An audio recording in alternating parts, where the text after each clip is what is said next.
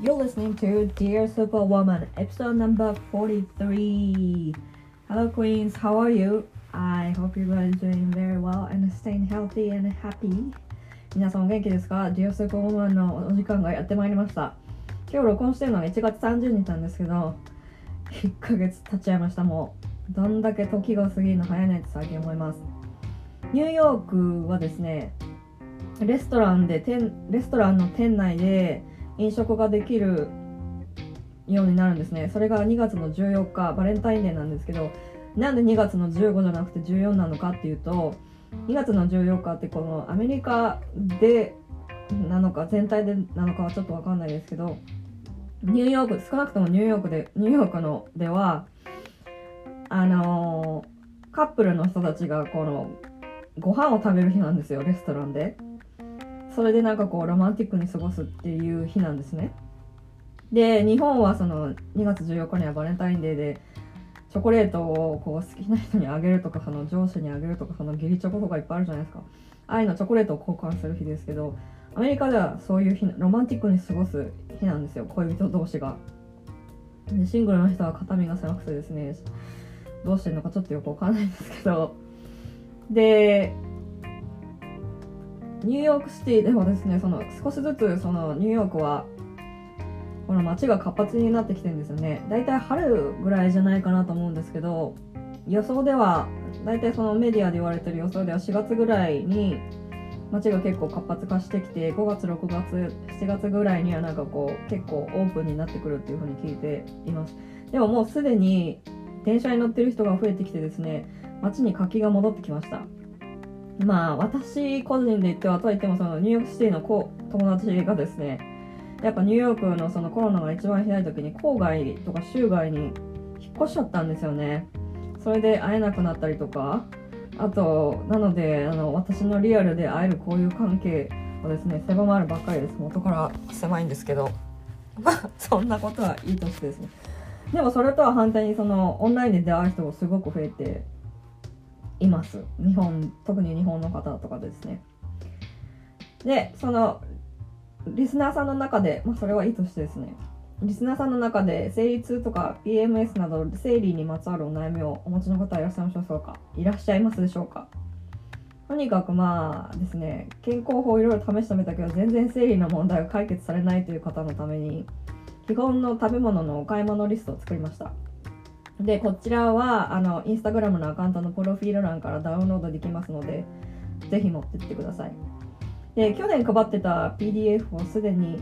すでに持ってて、さらにこの PDF も欲しいという方はですね、ぜひ私の直接、私のインスタグラムの DM で教えてください。メールがどうも届かないようです。で、スーパーウーマンのラウンジも第2回もうすぐお話しする予定です。テーマはおそらく乳製品ですね。インスタでもポッドキャストでもお話ししてない結構詳しい話をこちらでしているので気になる方食べ物とかに食べ物とか気になる方はぜひ。で多分これからちょっとスピリチュアル関係も話していきたいと思うのでスピリチュアル関係にちょ気になる人特になんかこうサイキックリーディングとか気になる人はですねぜひあのラウンジにいらしてください。でなんでサイキックリーディングの話をするかっていうとあの無料で短い時間なんですけどそのサイキックリーディングっていうのを始めました。日本語で言うともうすんごい怪しいんですけど何て言うんですかね私はそのその人のオーラとかこの体調が体の悪いところとかですねたまに見えたりするんですよ。であの特に私がやってるのは何 ていうのかなその話してる方の守ってらっしゃる方が守護霊っていうのかな。守護霊だったりとか私のその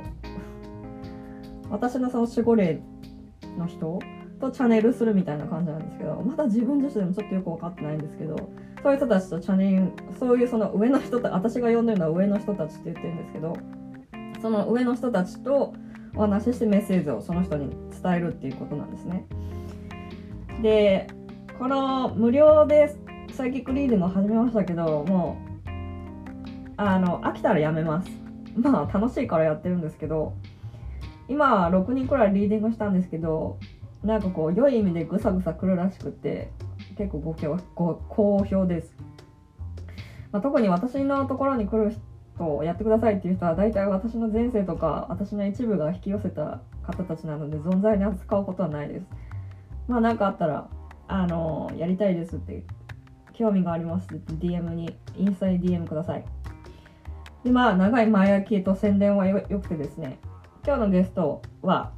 ココさん。丹羽純子さんです。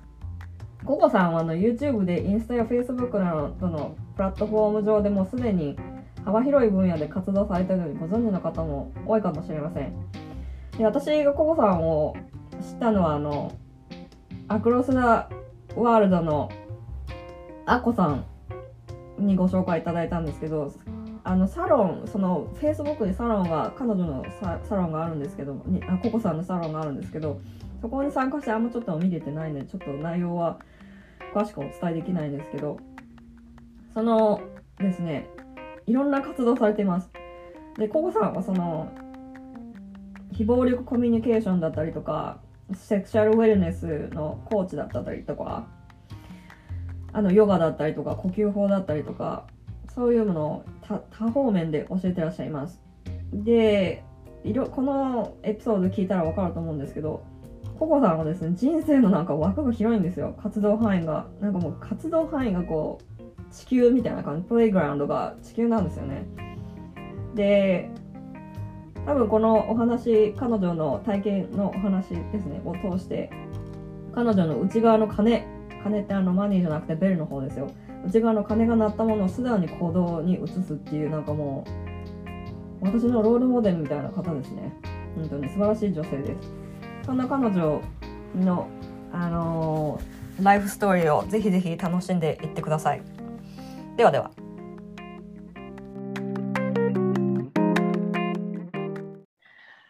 ココさん、はじめまして。本当に。なんかもういきなり話しかけて、こんなにスムーズにポッドキャストの収録が実現するとは思ってなかったんですけど、ありがとうございます。あのご快諾いただきまして。いや、そんなそんなやめてくださいよ。こちらこそです。本当にこういうつながり。つながりがすべてだからね。ありがたく。そうですね。そうですね。生理コーチっていうのが本当に斬新で素晴らしいし、日本にほとんどないから、うん、そのアウェーネスを広げて。うんしかもすごくこうマリコさんみたいにこう面白い感じでねウィットもある感じで でも深く楽しく伝えてくださってる方がいるっていうことが私の本当にホープっていう感じがする。ありがとうございます。っていうかねでも年同じぐらいなんですよ。そうなのね47歳？私46です。うわーじゃあもうイエイイエイ多分 多分多分おなおな同じ年だと思う。多分、ね、73年生まれですね。あ私ね75年生まれなんですよ。それで1月そう1月1月に誕生日なので1個上ですね。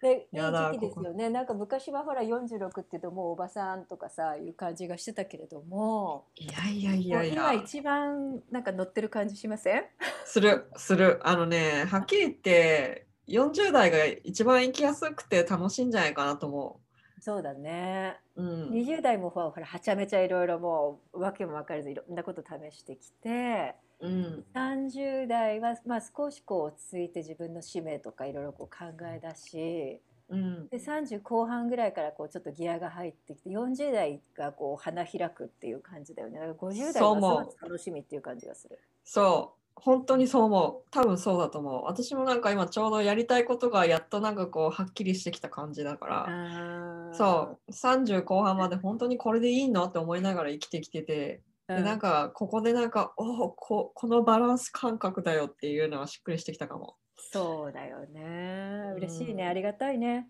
本当本当。でココさんココさんはねそれで今はあのオンラインでいろいろそのセックスのことに関してだとかその自分の子宮のエネルギーにこうもうちょっとつながっていこうよってことを教えてらっしゃるんだと思うんですけど、はい、そのココさんの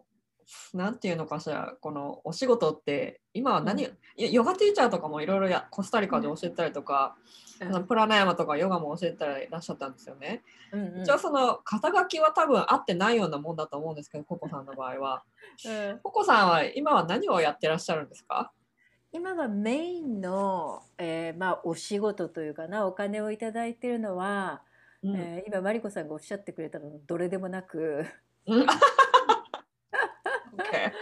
ノンバイオレンコミュニケーション非暴力コミュニケーションというもう本当に愛を育てるコミュニケーションメソッドがあるんですけども、うん、それを私が実践してそれで私の人生がトランスフォームした、まあ、一つのツールとして、えー、本当にもう毎日お世話になっているツールなんでそれを教えるオンラインクラスっていうのが一番まあメインかな。うん、で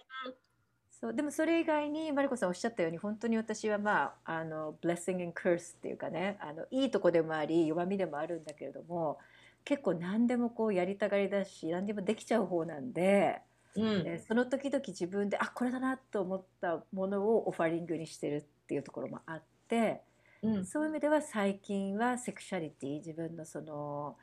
えー、 sexual energy につかつながっていく、まあ、もっとあの簡単な言い方したら自分のその性器のことをちゃんと知ってそことつながっていくっていうことを自分でも practice しているから、うん、まあそれにしても瞑想にしてもヨガにしても呼吸法ブレスワークにしても全部自分がやっぱりやってみたこれは自分をセンターに戻してくれるし、うん、これはこうなくてはならない大事なツールだなと思うものをパッケージにしてうん、えー、共有してそれでお仕事にさせてもらってる非常にありがたい感じですね。なるほどね。そのやっぱコロナの中コロナでそのまあ自由に前みたいに自由に旅行できなかったりとかしてで家にいたりとかして人の関係家族とか人の関係が密になるけれども、うん、その時にやっぱその自分の体ってやっぱこの優先順位が低いんですよね。特に女性？なんでかっていうとその家族のいろんなことをなんか一気に引き受けてや家事とかやったりとかしちゃってる人が多かったりとかすると思うんだよね。特に食事作んなきゃいけないとか。うん、でなんかこの自分の体につながるっていうその優先順位が低さらに低くなってる気がするんですよね。うんそうだからココさんのやってることが光ってくるんだなと思うんですけど、それもそうだしその私のその生理コーチもそうなんですけど自分の体ってそのいつもここにあるんだけれどもこうわざわざつながるって思ったことないなかったんですよね。その私も大きな生理の病気するまで。うん、でココさんはそのセクシャリティに関して多分この何かこのきっかけがあったと思うんですけども、うん、そのいろいろそのインターネットにあふれているココさんの記事を読むと、うん、のコスタリカにもともとすんもともとは日本にいてでも今はコスタリカをベースにしててでも今その娘さんのその education の目的で今日本に帰ってらっしゃるんですけども、うん、このバックパッカーを10代の頃から始められてたんですね。そうね。そうね。もう30年前の話だよね。うん、じゃあそこから聞いてっていいですか、もちろんもちろん。あの大学の時はうん。えー、ありがたいことに結構いい、まあ、大学の先生の秘書をしていて割とそのバイト代が良かったっていうのもあってそれとかその先生について、えー、彼はまあ環境問題が専門だったから、うん、あのいろんな国際会議につ連れて行ってくれてそこですごくこう、えー、うん、視野が広広がったっていうのもあったんだけれども、うんうん、やっぱり自分でその地に行っていろんな文化いろんな人たちに触れたいっっていう内なるエネルギーがあってそれで本当にいろいろ行きましたよね。うん、で、えー、そうねその当時は本当にインターネットとかもなかったし自分で飛行機のチケットとかも旅行代理店に行って買ってとかそんな感じの本当にこう自分で全部。嗅覚でどこに行きたいか決めてその時々行くところを決めていくみたいな。ねなんか懐かしいなと思って今話してるけども。うん。それをやその自分の嗅覚っていうのはどういう基準の嗅覚だったんですか？なんかね、うん、えー、そうマリコさんもねおっしゃってたようにその自分の体につながるとか自分を大事にするみたいなのは私も、うん行ってみたら本当につい最近この10年間ぐらいの話で、それまではやっぱりこういつも、えー、アテンションが外側に行っていてまあ若い時ってそうですよね。なんか刺激的なものを求めたりするし、うんうん、でもなんだかねこうやずっと覚えてるのはね心の中でねこう鐘が鳴るっていうのがなんか分かるっていう瞬間がずっとあったのよ。鐘が鳴る？そう。なんかこれだっていうなんかゴーンっていう。あそっちの鐘ね。OK あそうマニーじゃないよ。OK ね。OK OK OK OK それでそこのなんかイントゥーションというのがなんか直感というか丹田力というかうんう自ん分のセンターから来る声っていうのはなんかねなんだろうね。それはなんかこう科学的に証明されないかもしれないしうまく言葉にできないけれどもいつもやっぱ内側のその鐘を聞こうっていうのはうん。その時からあって。うんうん。ででももちろんそれで失敗して危ない目にあったりとかうん。傷ついたりとかっていうこともあったけれども、なんかそれこそなんかチャクラで言ったらこうソーラープレクシスなんかそのいやいや。自分の一番真ん中にあるそこのエネルギーを信じようみたいなうん。あのそういう心構えはずっとあったかもしれないね。でそれを頼りに自分でなんか人生を今日切り開いていったっていう感じでまあそりゃいろいろこうあのアップエンドダウンの激しい人生、まあ、すごくこういいエリート学校に行って大学院まで行ってすごくいい会社で働いたりとかしていたんだけど、うんそれを全部捨てて、うんえーフリーランスになって、まあ、フリーランスのジャーナリストになって。うんそれから、まあ、すっごくいいいいというのかなあの、まあ、誰もが羨むような結婚をしたんだけれどもその結婚なんかも飛び出して家出しちゃったりとか。それはどこで？それは日本で ?OK OK うんっていう時期もあってそれからもうなんかうん。ドヒッピーな生活をしていたりとか、もうありとあらゆるドラッグにハマったりとか。うんうんうんうん。あったりしてもうなんかあのなんていうのかな I learned it the hard way だねうん。こうやりながら自分でこう自分の人生をなんか経験しないとわからないたちでうんう作っんていったっていう感じだね。そこでそのココさんはその常にその自分の中の鐘を、うん。鐘を聞いていこうっていうその多分まあ一般で言うとガットフィーリングよね、うん。ガットフィーリングをフォローしてたっていうことだと思うんだけど、うん。このガットフィーリングをフォローして失敗した時ってどんな気持ちだったんですか？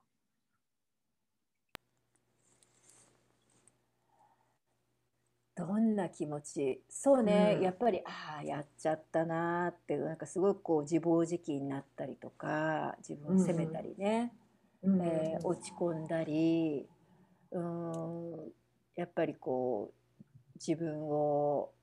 自分で受け止めてあげられなくなったり傷つけたりっていうことをうん。したこともあるよね。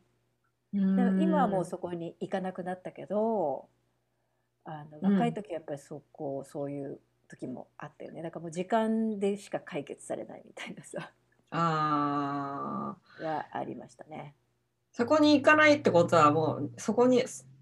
行かなくていいっていうなんかもう認識はあるんだ。そう今となっては。じゃあその別にその、あここは行っちゃいけないところだなっていうのはもうそこはなんかこう俯瞰できてる部分があるんですね。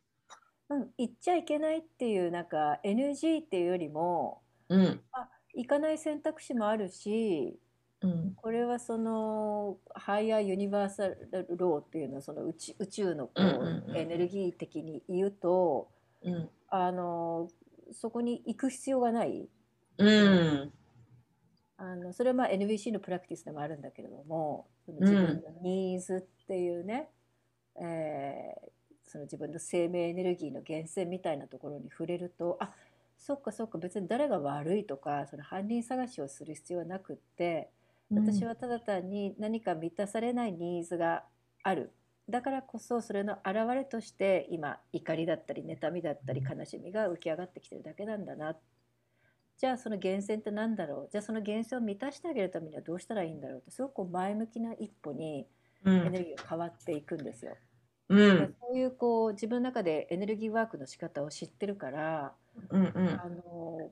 不必要にそのネガティブスパイラルには入らなくなったよね。なるほどね。今あの特に日本の女性だけじゃなくてどこのどこに住んでてもそうだと思うんだ女性って特にそのニーズ自分のニーズと自分の want がごちゃごちゃになってる人って多いと思うんだよね。うんそう。で、日本の、日本の人なのかちょっと、日本の人、私だけなのかよくわかんない。こうお主語が大きくなっちゃってなんだけど、なんかこう自分のニーズっていうのは、こう持って、持っててそう満たされるべきものじゃない？うんだけどなんかそれをこう否定してしまう人がいっぱいいるんだよね、やっぱ。うんでもこれはやっちゃいけないとか、うんさっき言ったみたいに NG みたいなことになこれはやっちゃいけないあれはやっちゃいけないってこうなんかやっぱルールがいっぱいありすぎると思うんだよね日本のところって。うんだからそれ自分の本当にやりたいことなのかどうかっていうのをなんかこう分かってこない分からないっていう人がなんかいっぱい私もそうだけどいるんだよね。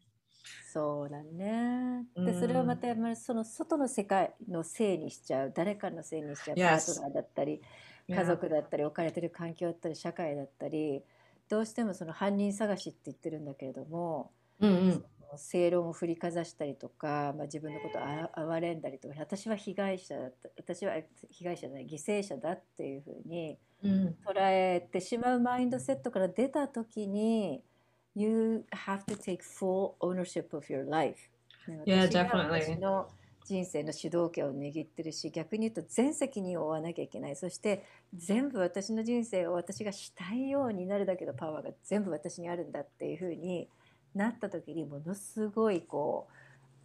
パーパスとアラインできるっていうのかな自分この使命でこうやって生きていくってことはすごくクリアになって。いややないんか全ての言動が生き生きとするしそこでなんか例え間違ったとしてもあ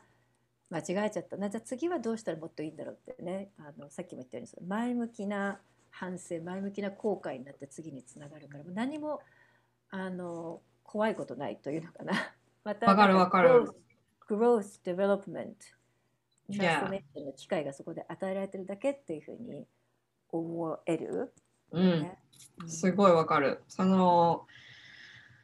それはそのさっきもココさんが言ってたみたいに、その犠牲犠牲者マインド、 victim mind だよね。そこは、そのもう生理コーチのところですごいつながるところがあって、ね。で、それはなんでかっていうと、その、自分のことを知らないが、自分の体のことを知ら知らないがために、そう、例えばそのアメリカをプロフェッショナルに、もうすいません、直してくださいって言って、こううん両手を広げていくわけよ。うんそれで行ってで結局なんかこう何にもわからないまま帰ってきてそれでなんかこう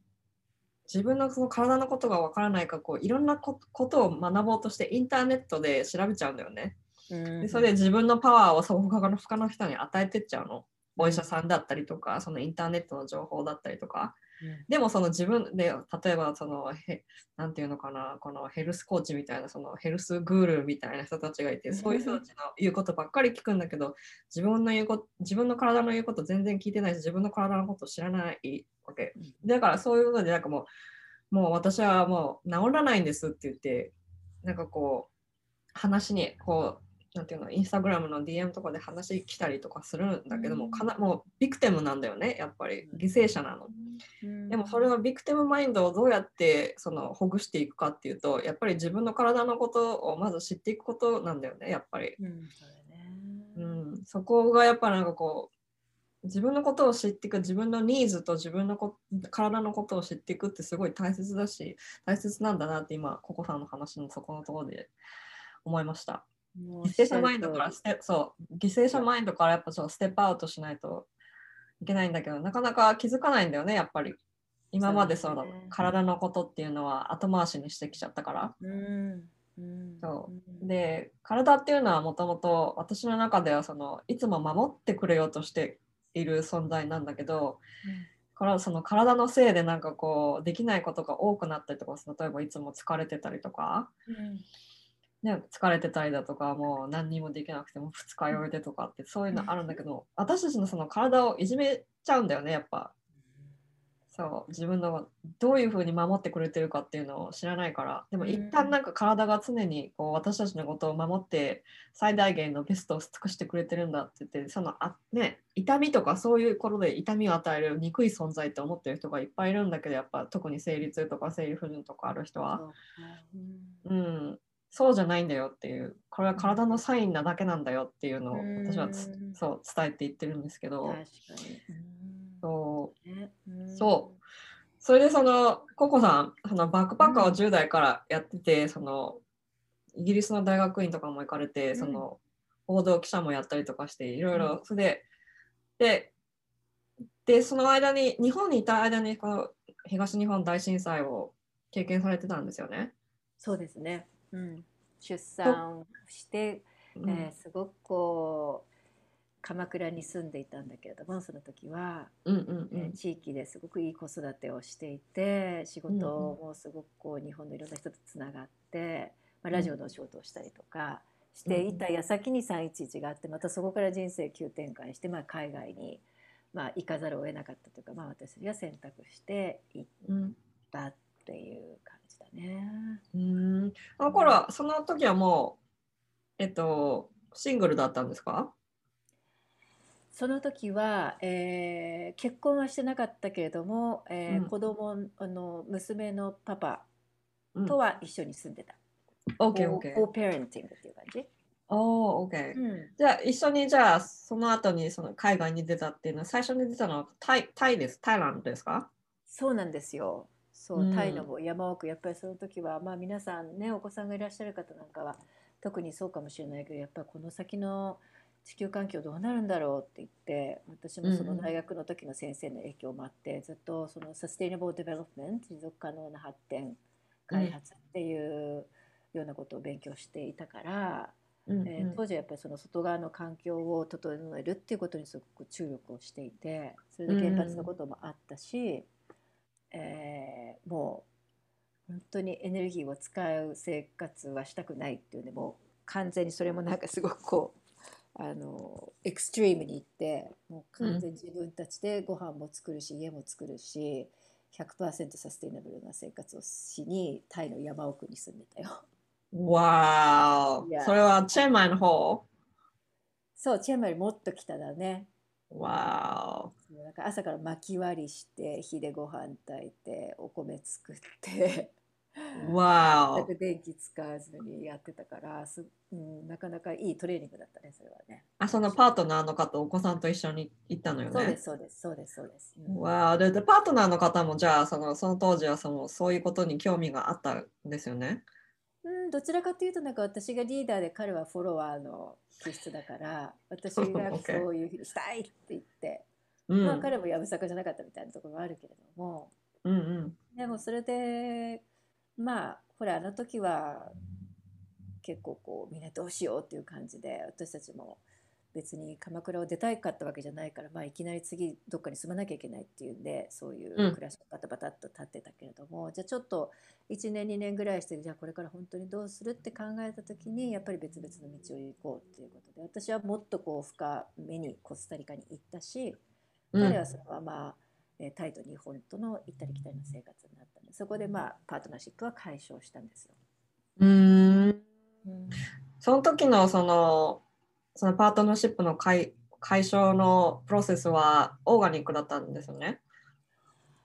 そうねオーガニックといううんそうねあのまあ、ちょっとその後時間がやっぱりあったけれども今は、えすごくこう協力して子育てをしてるし仲良しのお友達だし、うんうんうん、あのいい関係を築いているよ。OK そのタイにタイからそのコスタリカの時にの話を聞きたいんですけど、ええ、そのコスタリカに行った理由っていうのはその何かを勉強するためとか何か他に目的があってだったんですか？えー、コスタリカはもうそんなんでいや日本も今帰りたいけどちょっと帰れない、うん、まあ、それはそのパパのお父様が、えー、広島の原爆を体験されてたからっていうのもあってもうとにかく娘は日本で今に近づけたくないから海外にいてくれっていう話だったんでまあじゃあそっか。まあ海外で子育てもしたかったしまあ、うんうん、それはしょうがなく受け入れてまあじゃあどうしようかなって思った時に。うん、まああの軍隊がない平和な国で自然エネルギー100%のエコツーリズムが出てきた国。なんかコスタリカっていうのはなんとなく知ってたしもうこの際別に特にここに行きたいっていうのがないからもう本当に地球をプレイグラウンドにして、うん、もうあの遠くに行ってみようと。まあ、その時私のメンターだった辻真一さんっていうあの日本にそのスロームーブメントを持ってきたっていうねあの文化人類学者がいるんだけれども、うん、彼に相談したら「いやここちゃんは遠いとこ行った方がいいね」ってまだ親がまだ健康なうちにあと好きなことできるのも10年15年だから、うん。えー、遠いとこに行きなさいって言われて。あそれだったら 中米中南米あんまり行ったことないし旅行とかで行ったことあったけど、うんうん、ちょっとスパニッシュスピークのところに住んでもいいかなぐらいな本当にそれぐらいの理由、うん、で調べたらまああのコンシャスなインターナショナルスクールちょうど娘もあの小学校に上がるっていうタイミングだったから、うんうん、あそれもいいかなと思って本当に誰も知らなかったとこだったけども行ってみたっていう感じ。うん、うん、でそこでそこで、えっと、いろんな方に会われたんですよね。ヒーラーの方だとか、セックスヒーラーだとか、セクシャルセックスコーチだとか、あとパートナーシップの方、パートナーシップのコーチとかいろんな方に会ったと思う。あどこコスタリカのどこでしたっけ？ヌヌサラでしたっけノサラっていう太平洋沿いの小さな小さなもう首都から5時間ぐらいガタガタ道を行くようなものすごいところでもう本当にジャングルの中で何もない住所もないし、えー、まあうちの近くになんかワニがいたりとか まあ猿とかねいろんなあの動物は当たり前みたいなすごいとこなんだけれどもうん、いや面白いもんでねやっぱこういうご時世になるとお金持ちほど何もなく、うん、こう社会の喧騒から離れたところに行きたいっていうんで世界中のこうサクセスしたコンシャスな人たち今マリコさんおっしゃったように、うん、ヒーラーだったりヨガの先生だったり、うん、えー、まあ、コンシャスビジネスやってる人だったりとか、うん、っていう人たちが集まってるところで、まあ、それはそれはなんか私なんか場違いっていうかなんか私なんて結構こう環境アクティビストだったからさうんうんうんうん、あのお金はあの良くないものだとかもうシンプルイズベストみたいな感じだったから最初はすごく面食らって、うん、あのいやここは私の場所じゃない。もう早くそこから出ることばっかり考えてた時があったんですよね。へ最初の1年はでも物価も高いしタイなんかから行っちゃったからだって前なんかほとんどお金使わない生活してたのに、うん、それでで、まあ、娘も学校が始まっちゃったし、うん、えー、まあじゃあ学校この彼女が行ってるこの学年度が終わるまであと3ヶ月したらどっか次のとこに行こうと思ってたんだけども、うん、そしたらその村でヨガティーチャーズトレーニングがあるっていうんでまあそれだったらまあただブラブラしてるだけだとあれだし取ってみようかなと思ってまあ、ヨガの街だし、ここに来たからにはと思って撮ったらヨガにはまっちゃってそこから、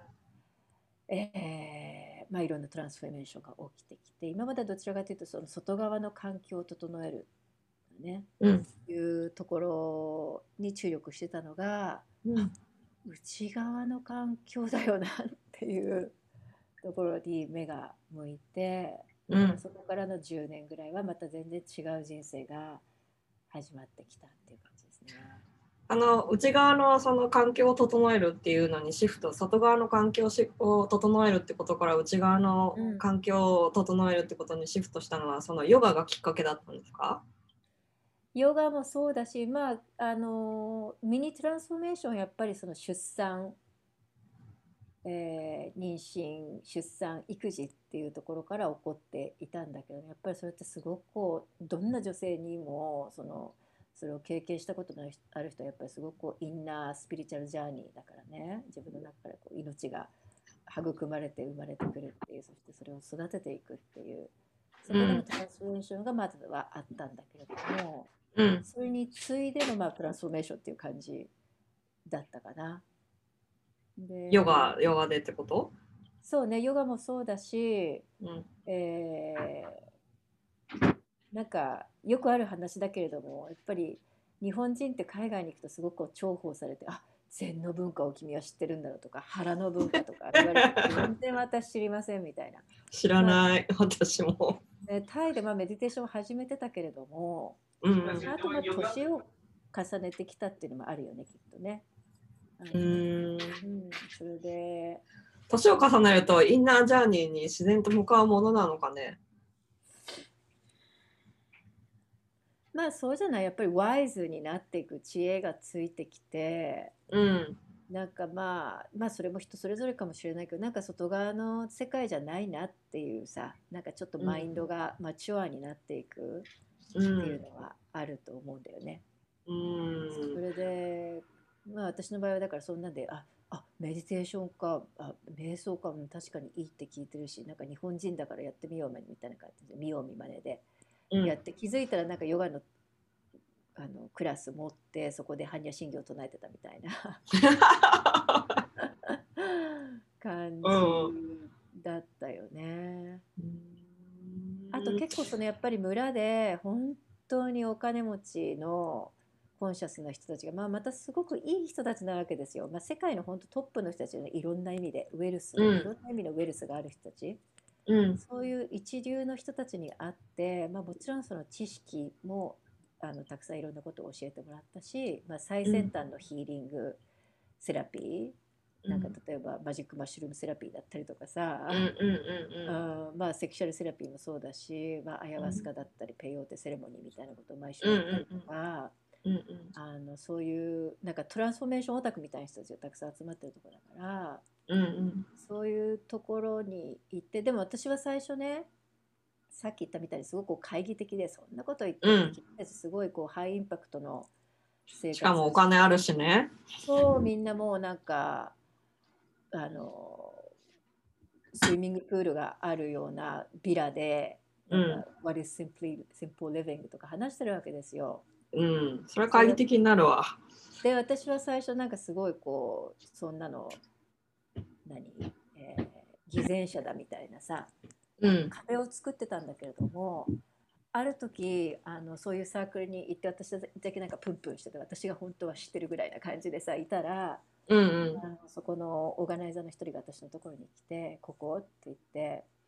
あのみんな同じ山を登ってるんだよってみんなそのペースは違うかもしれないし速度は違うかもしれないけども、うん、あのみんな仲間だよってああもう泣きそうそうできるかと思いますと。って言われてその時になんかやっぱりまた鐘が鳴ったんだよね。あそっか私だそのディビジョンを作ってるかと思って。うんでそっからなんかこうあみんななんかそのワンネスというかつながってるしみんな一生懸命生きてるしみんなベターライフをやりたいと思ってるし、うん、私だって完璧じゃないわけだしそこでなんかこう誰がいい悪いの世界に二元論のね世界にいたら何も変わっていかない。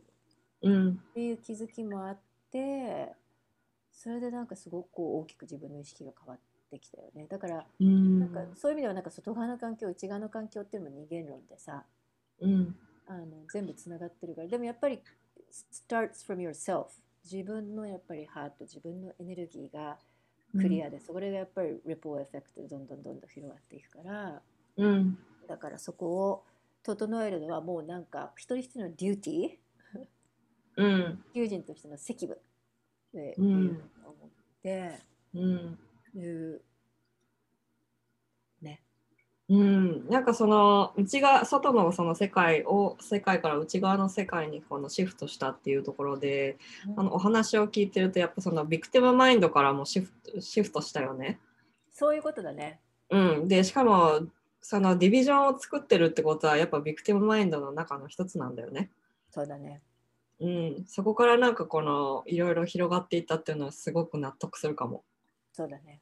うん、それはすごいよくわかる。私もなんかその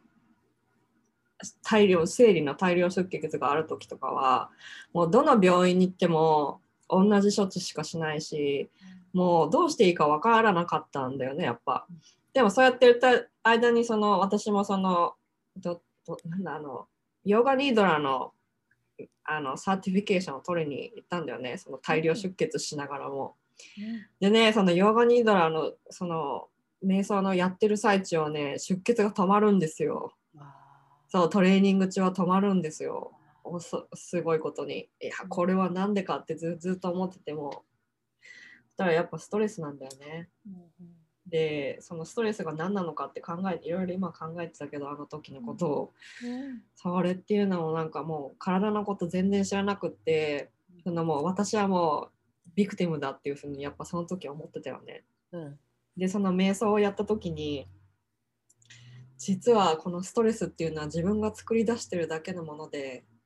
うん、そのこのストレスのビクティムになってるのは自分なんだって自分で作って自分でストレスを作って自分がビクティムにそのビクティムになってるっていう、それにすごいやっぱ気づいたからなんかそのココさんとのその話のシフトそのそこのシフトのところはすごい重なるところを感じましたね。うん、うんそれを知れると体験的にそうやってねマリコさんのように自分の体と心でなんか落とし込めると、うん、すごいこう最強だよね。無敵、ね、そうなんだよね。そうなんだよ。わかるから、そう。パワーをさっき言ったみたいにお医者さんに明け渡してないし、何かのせいにしてないし。そうなんだよ。ね、そう、そこがやっぱやっぱ自分自分のことを知るっていうのはやっぱ重要なんだけどその自分のことを知るっていうのはもうこのさっきも言ってたみたいに同じ山を登同じ山を登ってるんだよっていうふうに言っててあの人によっていろいろやり方があるじゃない？うん、うん、だからそれにこのいい悪いっていうのは全くなくて、うん、それが一つみんな同じことをや同じことは思っていて同じことをやろうと思ってるんだよってワンネスっていうのは最終的につながってきますね。そうですね。うん。うん、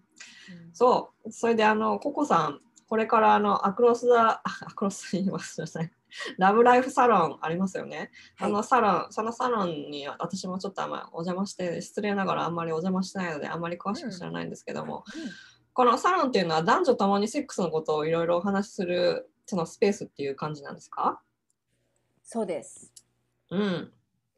具体的に、うんうん、具体的にその女性の男性の前でそのセックスの話をするっていうのは私は大変気がまだ気が引けるわけ。うんうん、まあ夫とは話すけどね。そうなんだよね。そう、ね。うん、そういう方多いよね。うん、そそそういう環境をあえて作ったのは何でなんですか？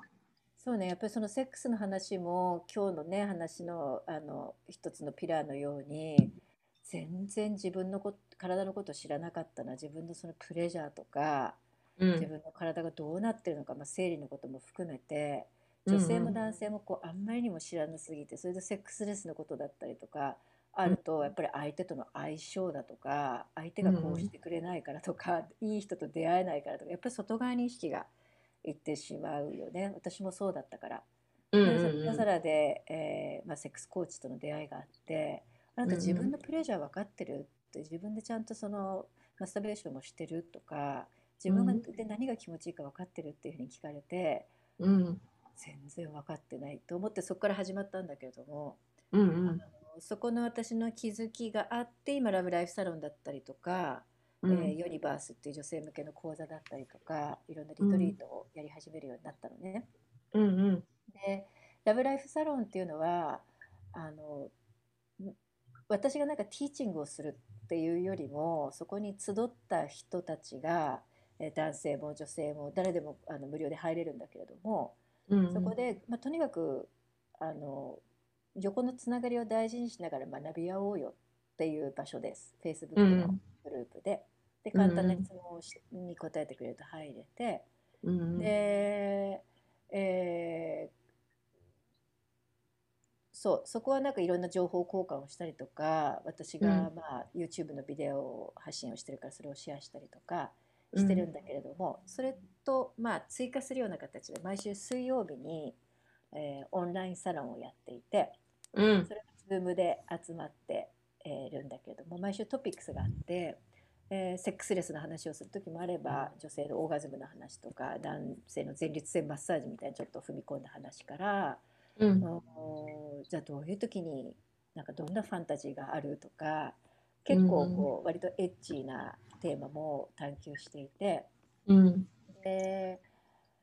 あのね何が面白いかっていうとねとにかくねマリコさんみたいなやっぱちょっと恥ずかしいわとかでも興味があるわとかこういう悩みって人に話したことないんだけどとか、うん、そういうのをみんなが本当に安心して信頼できる環境の中で話すことによっって聞いてもらうことによってちゃんと受け止め合って「I see you, I hear you 分かってるよ見てるよそうだよね」って誰も批判しなされないようなところで話すことによってものすごいヒーリングが起きるんですよ。うん。トランスフォーメーション。で、あの、まあ、トランスフォーメーションは変容だけど、ヒーリング、癒しね。で、うん、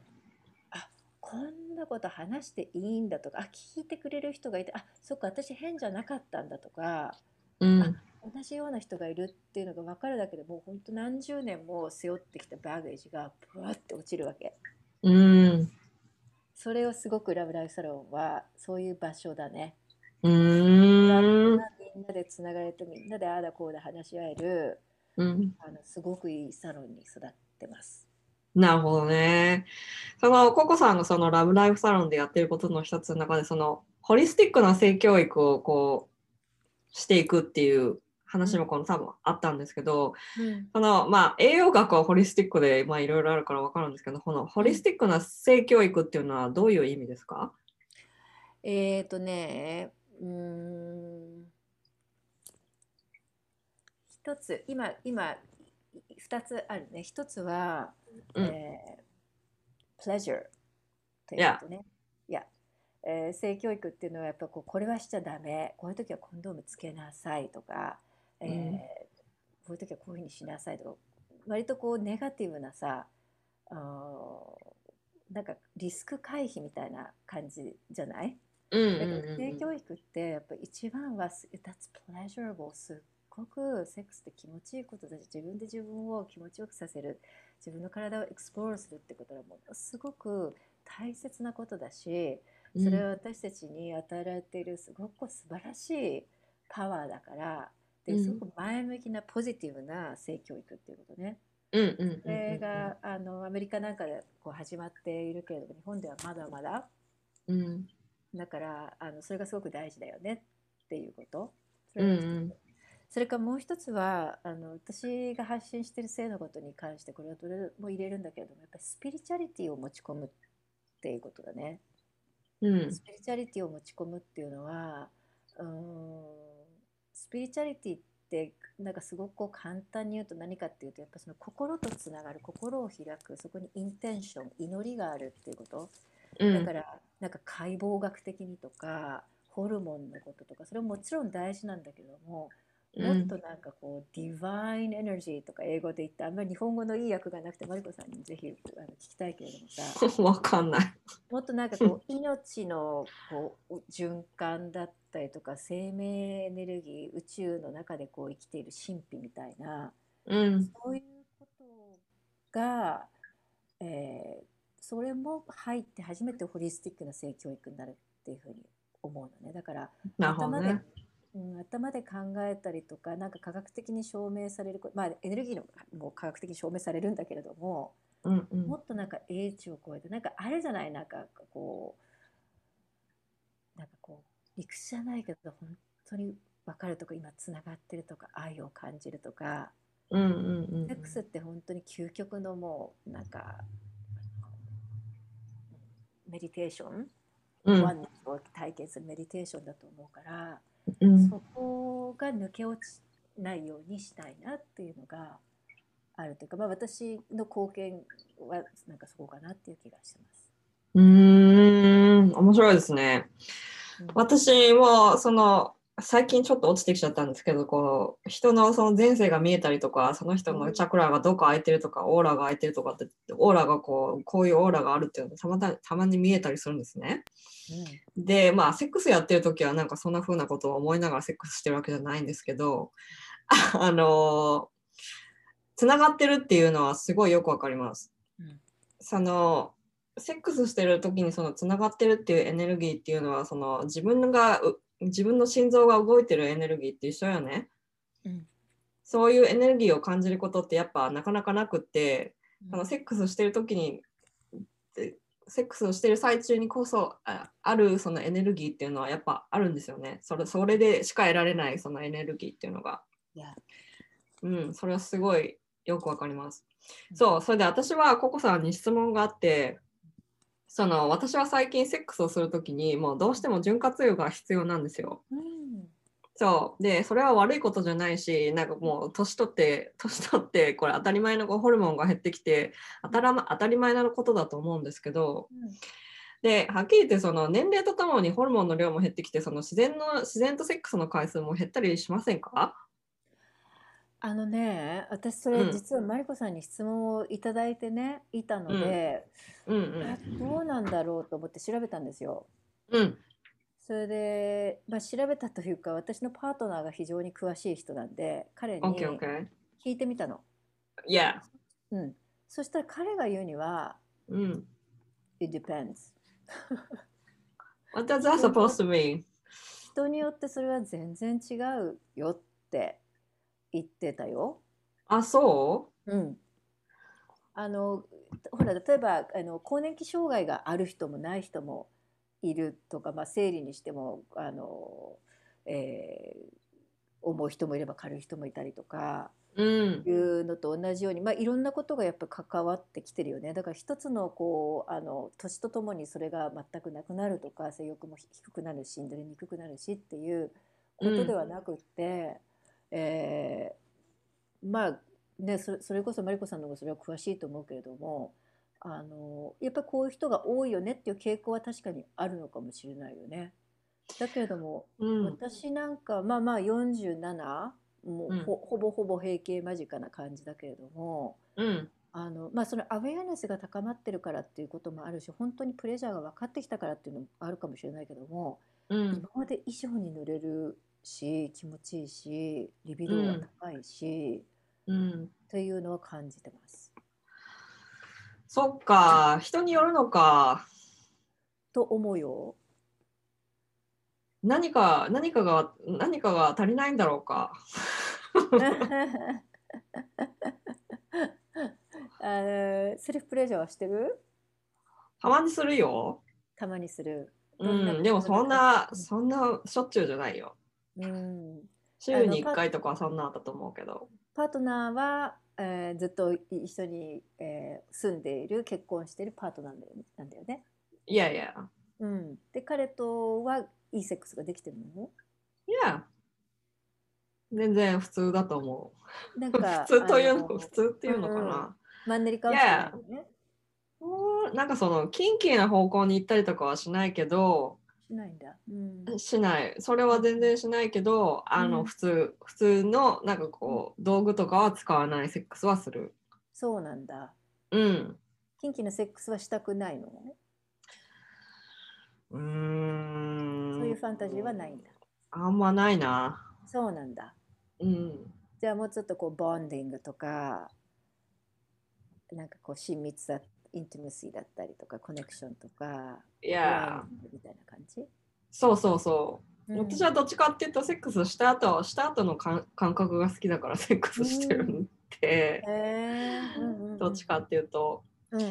ん、そ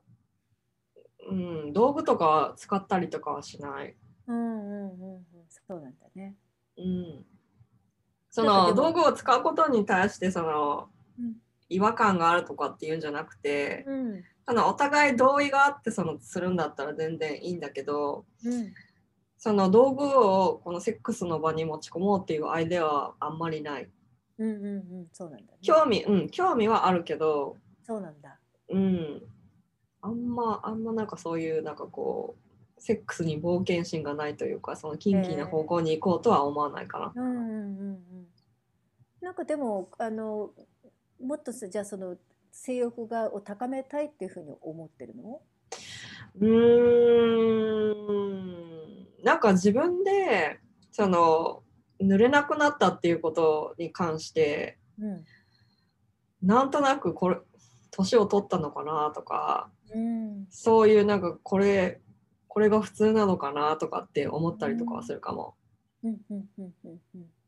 でまあだからその年齢とともに減ってるセックスの回数が減るのは当たり前なのかなとか。そうなんかこのき自分の中でのその基準がちょっとよくわからない。そうなんだね。うん。もうちょっとでも前のように頻度だったりとか、まあ、質だったりとかももっと高めたいなっていうのがあるの？うん今のセックスはそんなにこの不満足ではないけど、うんなんか前みたいになんかこうエキサイティングではなくなったよね。そうなんだね。ううん。それはあるかも。でそれに関してなんかあエキサイティングなのちょっともう一回試してみたいか試してみたいというか戻ってみたいなっていうのはあるかも。うん、うん。なんか話聞いてるとそのマリコさんの中で、えー何がその自分にとってプレジャラボーでどうしたいのかっていうのがまずはっきりとするといいかもしれないね。そうね。うん、うん。セックスしてる最中は楽しいんだけどなんかこのうん自分のなんか年と自分が年取ったってことの感覚が嫌なのかも。へえ。その自分あののセックスの回数が減って年を取ったってなんとなく思ってることがすごなんとなくこう嫌なのかも。うーん。それはでじゃあそ。フィジカル的にはなんかそんなヨガもやったりとかして全然うん問題はないんだけど、うんうんなんかそのセックスの回数が減ったってことに不満足では別にないんだけどなんかその年を取ったからセックスが減ってるのかなってこうなんかこう老化を感じてるところが違和感を感じてるのかもしれない。うん、うんうんそうだと思うわ。それはじゃあ結びつける必要はないかもしれないね。そのマインドセットが、そっか。うんうん、それはその年のせいにしてるのかもしれないね。他のところそうかもしかしたら要因があるんじゃないのかな。例えばどんな？うん、だからあのなんかちょっとエキサイティングじゃなくなっちゃってマンネリ化してきてるとか、うん。何か実はもうちょっと explore をしたい。このまま終わっちゃったらちょっと残念だなってやっぱりこれは経験したかったなっていうなんかファンタジーがあるとか、まあ、ファンタジーはないかな。ファンタジーはないんだね。うん。あとなんかもうんもっとこういうこういうふうにしたら気持ちいいかもこういうふうに触ってもらったりとかこういうふうにまあ自分でこういう、まあ、そうやってちょっとセルフプレジャーをもう一回こう私本当基本はまずはセルフプレジャーだと思ってて、うんうんうん。ね、だからそれをプラクティスにして時間をちゃんと取って自分をめでてあげる時間を取ってやるとあこういうのも好きかもっていうなんか新しい扉をちょっと開いていく多分いっぱいまだ知らないだけで扉がたくさんあるからそこをエクスプロールしていくなんかワクワク感を持って臨んでみたら、なるほどね。それはいいかも。うん You are a very good sales girl. で、ここでですね、こうのんセルフラブのこのヨニコネクションのワークショップがあるわけですね。そうだね、そうだね。あのーそう、今度ヨニ、ヨニコネクションワークショップっていう自分のね、ヨニとつながろうっていう、あのーまあ、ミニワークショップをやります。私結構今までそのヨニバースっていう、ヨニバ、ヨニっていうのはまあサンスクリット語でその女性器うん。の、えーことを世にもう外性器も内性器も全部合わせてそしてしかもすごいこう敬意を、えー示す言葉で世にっていうふうに言ってるんだけれどもうん。あの世には宇宙ユニバース and ユニバースを合わせてユニバースっていうのを言っててそれはまあオンラインの講座で、まあ、世にの本当にこう歴史から解剖学から、えーまあ、自分のそのプレジャーっていうのはどういうものかとかうんうん。包括的に学べるオンラインコースがあります。でそれうと別にん。1ヶ月かけて女性たちでジャーニーをしていこうっていうあのサークルもオンラインでやってるんだけれどもうんうん。なんかそれのまあティーザーとしてそこに飛び込むのはまだちょっとあのえどんなもんなのっていうねやっぱ躊躇する方とかも多いと思うからもう少しこううん気軽に金曜日の夜、まあ、2月でバレンタイン月間っていうのもあるし自うんうん。分の性器とかなんか見たこともないし触ったこともないしえセルフプレジャーってマスターベーションでしょそんなことしていいの？みたいな、まあ本当に78年前の私みたいだね。でもちょっと興味あるし、やっぱりそこを見見て見ぬふりしてもういもう進めないよねっていう人すっごく多いと思うんだよね。あの結構私の周りなんかもねそうやってこう結構いい大学とかいいあの会社行ってそのコーポレートでやってきた人とかがまた今つながり直していやーねちょっと最近旦那とこうなんだけどやっぱりそこそのセックスのところを見ないとあのダメな感じがするって言ってうんうん、だから直す友達とかが多いんだけれどもさ、うんうんうんうん、もあの誰でも女性だったらウェルカムなあのワークショップをやるんです。いいですね。そうそうそう。ですごくあの楽しいしでもあの話すだけじゃなくてワークもあったりとかちょっとした私がこうガイドして世にとつながったりとかプレジャーを高めたりってする、まあ、儀式リチュアルセレモニーみたいのをしたりとか,、なんかすごくエッセンスが感じられる、うん、まあ